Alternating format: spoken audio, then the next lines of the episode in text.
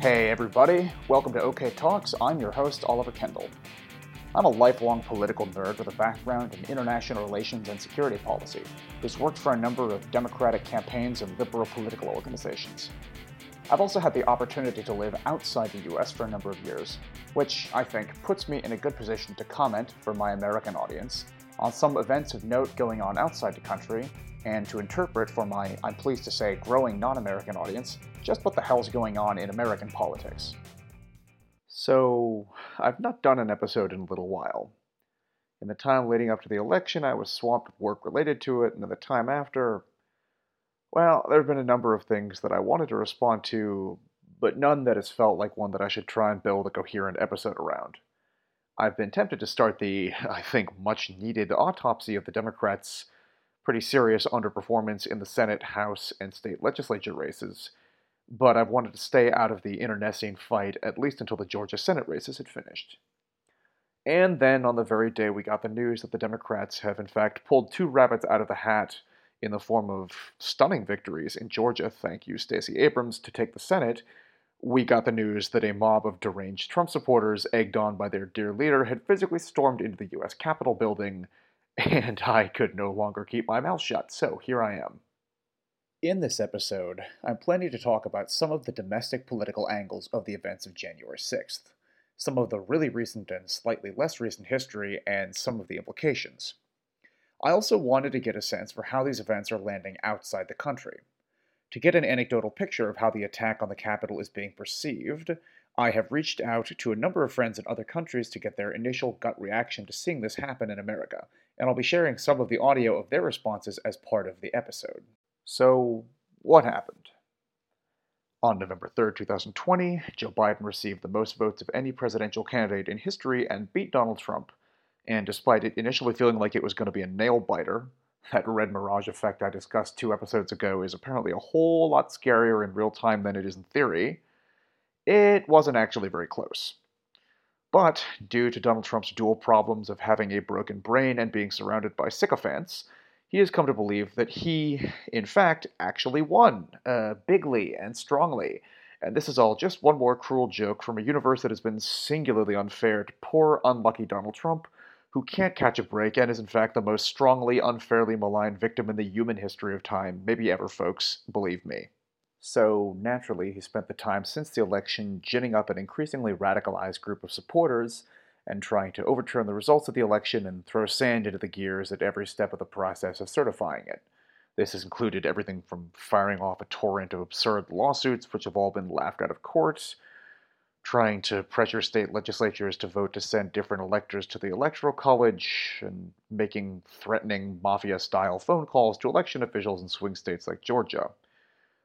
January 6th was about the last up until now pro forma step in what I think we're starting to realize is a painfully slow election certification process, in which Congress officially counts the electoral votes and it's over. Never one to allow trifles like law, norms, the Constitution, decency, math to get in the way of his ravenous id, naturally, Trump spent the time leading up to the 6th tweeting deranged conspiracy theories and calling on supporters to protest on the Capitol. Be there, we'll be wild. He also pressured the vice president and Republican members of Congress to gum up the works. Some of those Republican representatives and senators were, of course, eager to debase themselves further in service to the dear leader. The vice president, uh, since he officially has no power to actually do so, didn't. Then, on January 6th, Trump held a rally with a throng of supporters in which he and Rudy Giuliani all but told people to go attack the Capitol, which they then did. The Capitol Police totally failed to stop Trump supporters from storming into the building that houses America's Congress, and Trump's leadership at the Pentagon, which controls the National Guard in D.C. due to the unique and frankly unfair status of the district, sat on their hands for hours, to the point where the governors of the neighboring states of Maryland and Virginia were about to deploy their own National Guard units to restore order. All the while, rioters, some armed, roamed the halls of American democracy, freely stealing and destroying property. It's worth noting, as many have from media figures to the president elect, that there appears to have been a slight difference in the aggressiveness with which federal law enforcement responded to peaceful racial justice protesters in D.C. this past summer, especially in their fairly brutal clearing of Lafayette Square, versus how they've handled this attempted putsch by Vanilla ISIS, or Al Qaeda. I'm still working on the terrorist group name wordplay. I'm open to suggestions. Now, Trump has massively exacerbated the radicalization of the far right, but he definitely doesn't deserve all the blame. It began well before he waddled into the political arena. As some former Republican political strategists have admitted and described, the party to a varying degree has for a long time basically made a devil's bargain with some dark forces in American politics. They gently, through winks and dog whistles to maintain respectability, signal sympathy and encouragement to the extreme right, by which I mean militia types, violent anti abortion activists, white nationalists, other wackos, and sometimes give them political cover. I talked about this problem in a previous podcast episode called Why Does America Treat Right Wing and Left Wing Protesters So Differently? where I get into how Republican politicians and the conservative media eagerly backed Cliven Bundy's cow pasture putsch a few years ago until he said something stupid on camera cranks on the extreme right have found a real champion like they've never had before in Donald Trump. But Republican politicians have at times found the radical right a convenient way to frustrate Democratic politicians, particularly Obama. I'll leave it to others to speculate about exactly what was different about President Obama that the extreme right found so objectionable. The Republican Party and the conservative movement deserve blame for fueling this radicalism. It's worth noting that even after the attack on the Capitol by Al Shabili Bob, some Republican members of Congress continue to spread the insane conspiracy theories and propaganda that created this recent wave of radicalism in the first place. Some of the Republican senators challenging the results of the election displayed the modicum of decency required to behave like adults for five minutes after the attack and drop their objections to the previously pro forma election certification process or simply had just been voted out of office and thus didn't need to bother catering to the base anymore, as in the case of Kelly Loeffler. Leffler? Loeffler? Whatever, doesn't matter, she lost. But other traitors to democracy, like Ted Cruz and Josh Hawley, who clearly believe that their best shot at getting elected president in 2024 is to wreck the electoral system, have continued to facilitate this radicalization. Hey, everybody. Before we continue with the episode, I just wanted to take a second to ask you, if you haven't already, to please subscribe to the podcast. And if you're feeling really charitable, to share it with some other people you think might like it. That way you won't miss an episode. And as the show is just getting off the ground, it's really helpful for getting the word out to other potential listeners. Thanks. Okay, now back to the disaster that is American politics. To summarize, the actions of Cruz, Hawley, and others like them, Republican politicians and media figures alike, have had a terrible impact. As I've said in previous episodes, there is now a not insubstantial number of people on the right who are so blinded by either loyalty to the person of Donald Trump or fear and hatred of some supposed radical left menace that Fox has spent the last 20 years telling them is about to come for you, your family, and all you hold dear that they believe democracy is not a means to mediate political disputes, but rather an obstacle to be done away with. That includes the large group of anti democracy morons in the House and Senate who just tried to overturn the will of a 7 million vote majority of Americans in the presidential election, the sedition caucus, if you will, and a large number of heavily armed average people, some of whom we just saw storm into the Capitol building. This armed right wing insurgency represents a clear and present threat to the stability of the United States. In the past, apparently, it's been calculated that it was okay to ignore the relatively small group of heavily armed lunatics as long as they mostly stuck to stocking their bunkers with canned goods, even if it did result in the occasional standoff over cattle grazing fees. But even before we were all treated to images of some jackass with his muddy boots on Nancy Pelosi's desk while his co conspirators ripped down the stars and stripes and replaced it with a Trump flag, it should have been clear that ignoring this threat is just not going to work anymore. There is a straight line from heavily armed rioters storming into state capitals last spring to protest anti COVID measures, to the foiled plot to kidnap and execute the governors of Michigan and Virginia, to what happened on January 6th, We have a straight up insurgency on our hands, and we have to treat it as the grave national security threat that it is. And before that insurgency's enablers in the House GOP caucus and right wing media respond with, But Antifa! No, there is no comparable threat from, say, violent communist insurgents on the extreme left. And as obnoxious as self righteous PC police types on Twitter can sometimes be, they're not quite as threatening to society as armed insurrectionists. And again, the double standard in how resistance of any sort from right wingers versus left wingers is handled is not subtle. Again, if you haven't, please go listen to that earlier episode called Why Does America Treat Right Wing and Left Wing Protesters So Differently, where I go further into the history of this. But bottom line, we've all seen the comparative images of heavily armed federal forces violently dispersing peaceful liberal protesters over the summer versus overwhelmed Capitol Police allowing Jabhat al-Trumpra to storm the Capitol virtually unopposed. This is a problem. In addition to the domestic impact of all this, we have to think about what this does to the rest of the world.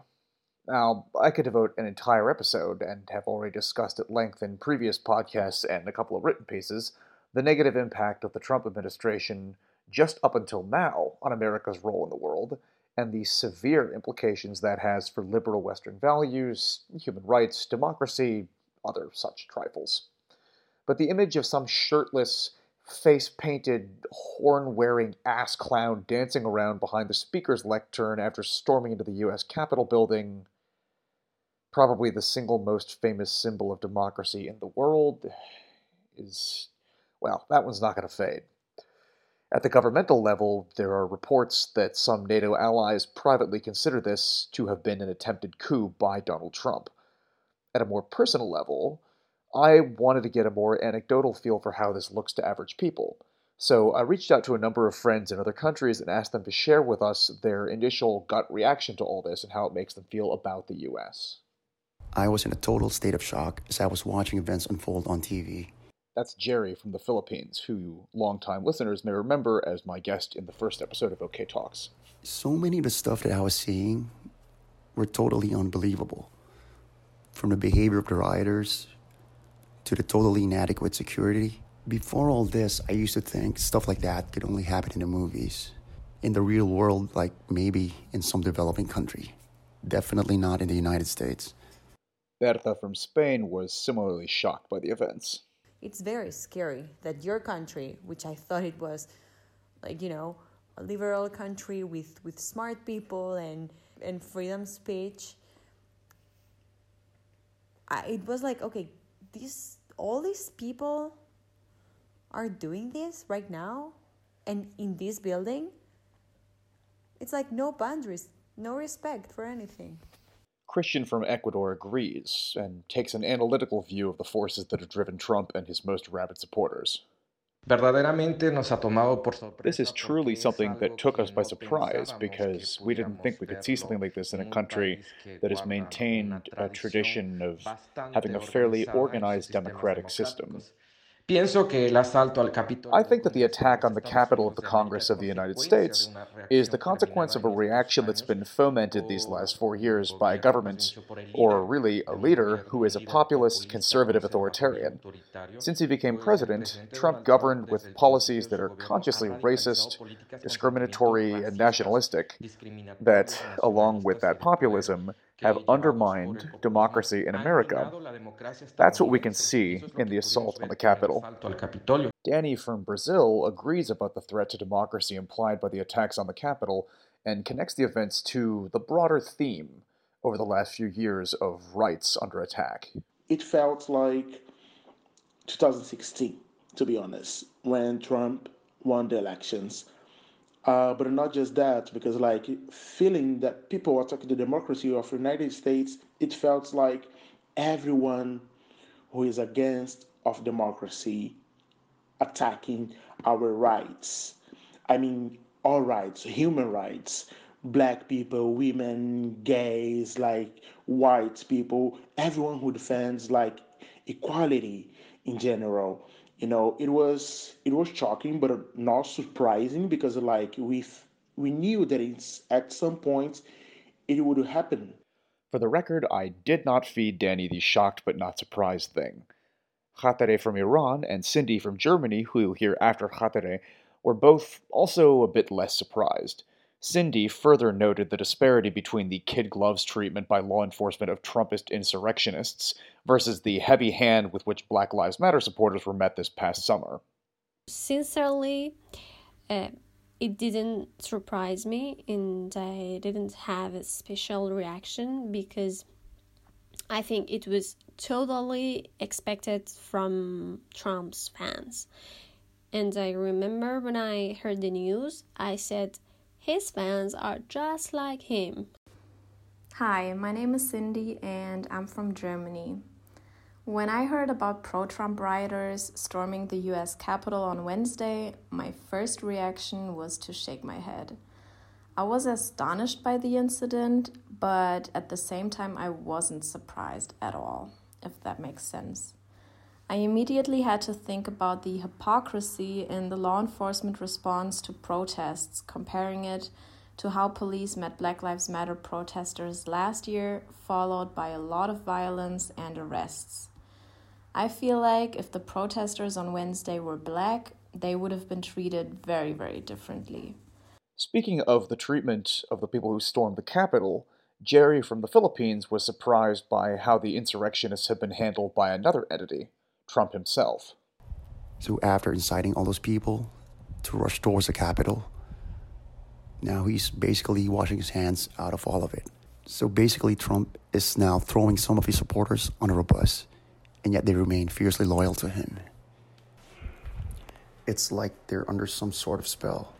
Heat from Thailand expresses sympathy over the frustration that comes with losing an election, but is similarly struck by the irrationality of those who stormed the Capitol and hopes that tensions will calm. I'm not talking about which side is right or wrong because I don't know much about politics there. But what I'm talking about is violence. I know it's upsetting when someone you love or support loses the election. You guys have the right to protest, but carrying guns or using force to get what you want is something else. For me, I don't think being aggressive could solve the problem. People should be more rational to get what they want. Anyway, it is just an opinion from an outsider like me. I hope my American friends there will be safe. On a more hopeful note, although she doesn't sympathize with those who attacked the Capitol at all, Khatere from Iran doesn't think that this event necessarily makes American democracy look quite as bad as it could. I'm against the people who who think that um, it was embarrassing for for America. I'm I'm against this idea totally because I think it was another test of uh, democracy in in your country seeing normal people encroaching the capital without getting harmed. Christian from Ecuador, however, takes a more dim view, connecting the attack Trump incited against the Capitol to his broader negative impact on the international order. The Trump element on the international stage can be analyzed as very harmful. We see that some economic interests aligned with the political and ideological ones are very dangerous for any democracy, not just the United States. So it's not exactly subtle by now that I think this attack on the Capitol was one of the darkest moments in American history, coming at the end of an already especially dark period a straight up violent assault on the United States and its democratic values by treasonous lunatic backers of the worst president America has ever had the misfortune to have. I am also deeply fearful of what I assume will probably be the negative impact that this attempted putsch will have on America's role in the world. I desperately hope that Khatere is right, that this doesn't make our democracy look too bad. If enough people around the world feel the way she does about it all, maybe America can continue to lead, as the next president likes to say, not just by the example of our power, but by the power of our example. But unless the political right in America either starts believing in democracy again and is willing to unite behind President Biden, or the Republicans just go the way of the Whig Party, I fear that that whole shining city on a hill thing is well and truly over the hill. That's it for this episode of OK Talks. If you're enjoying the show so far and don't want to miss an episode, please hit subscribe on Apple Podcasts, Spotify, or wherever you listen to podcasts. If you really want to do me a solid, you can like or review the podcast on one of those platforms, or share it with other folks who might want to listen to it. As always, I want to thank my friend Nate Wright for designing the podcast artwork, and of course, a huge thank you to Jerry, Bertha, Christian, Danny, Khatere, Cindy, and Heat for being willing to share their reactions with you all. Until the next episode, which I really hope will come sooner after this episode than this one did after the previous one, thanks for listening.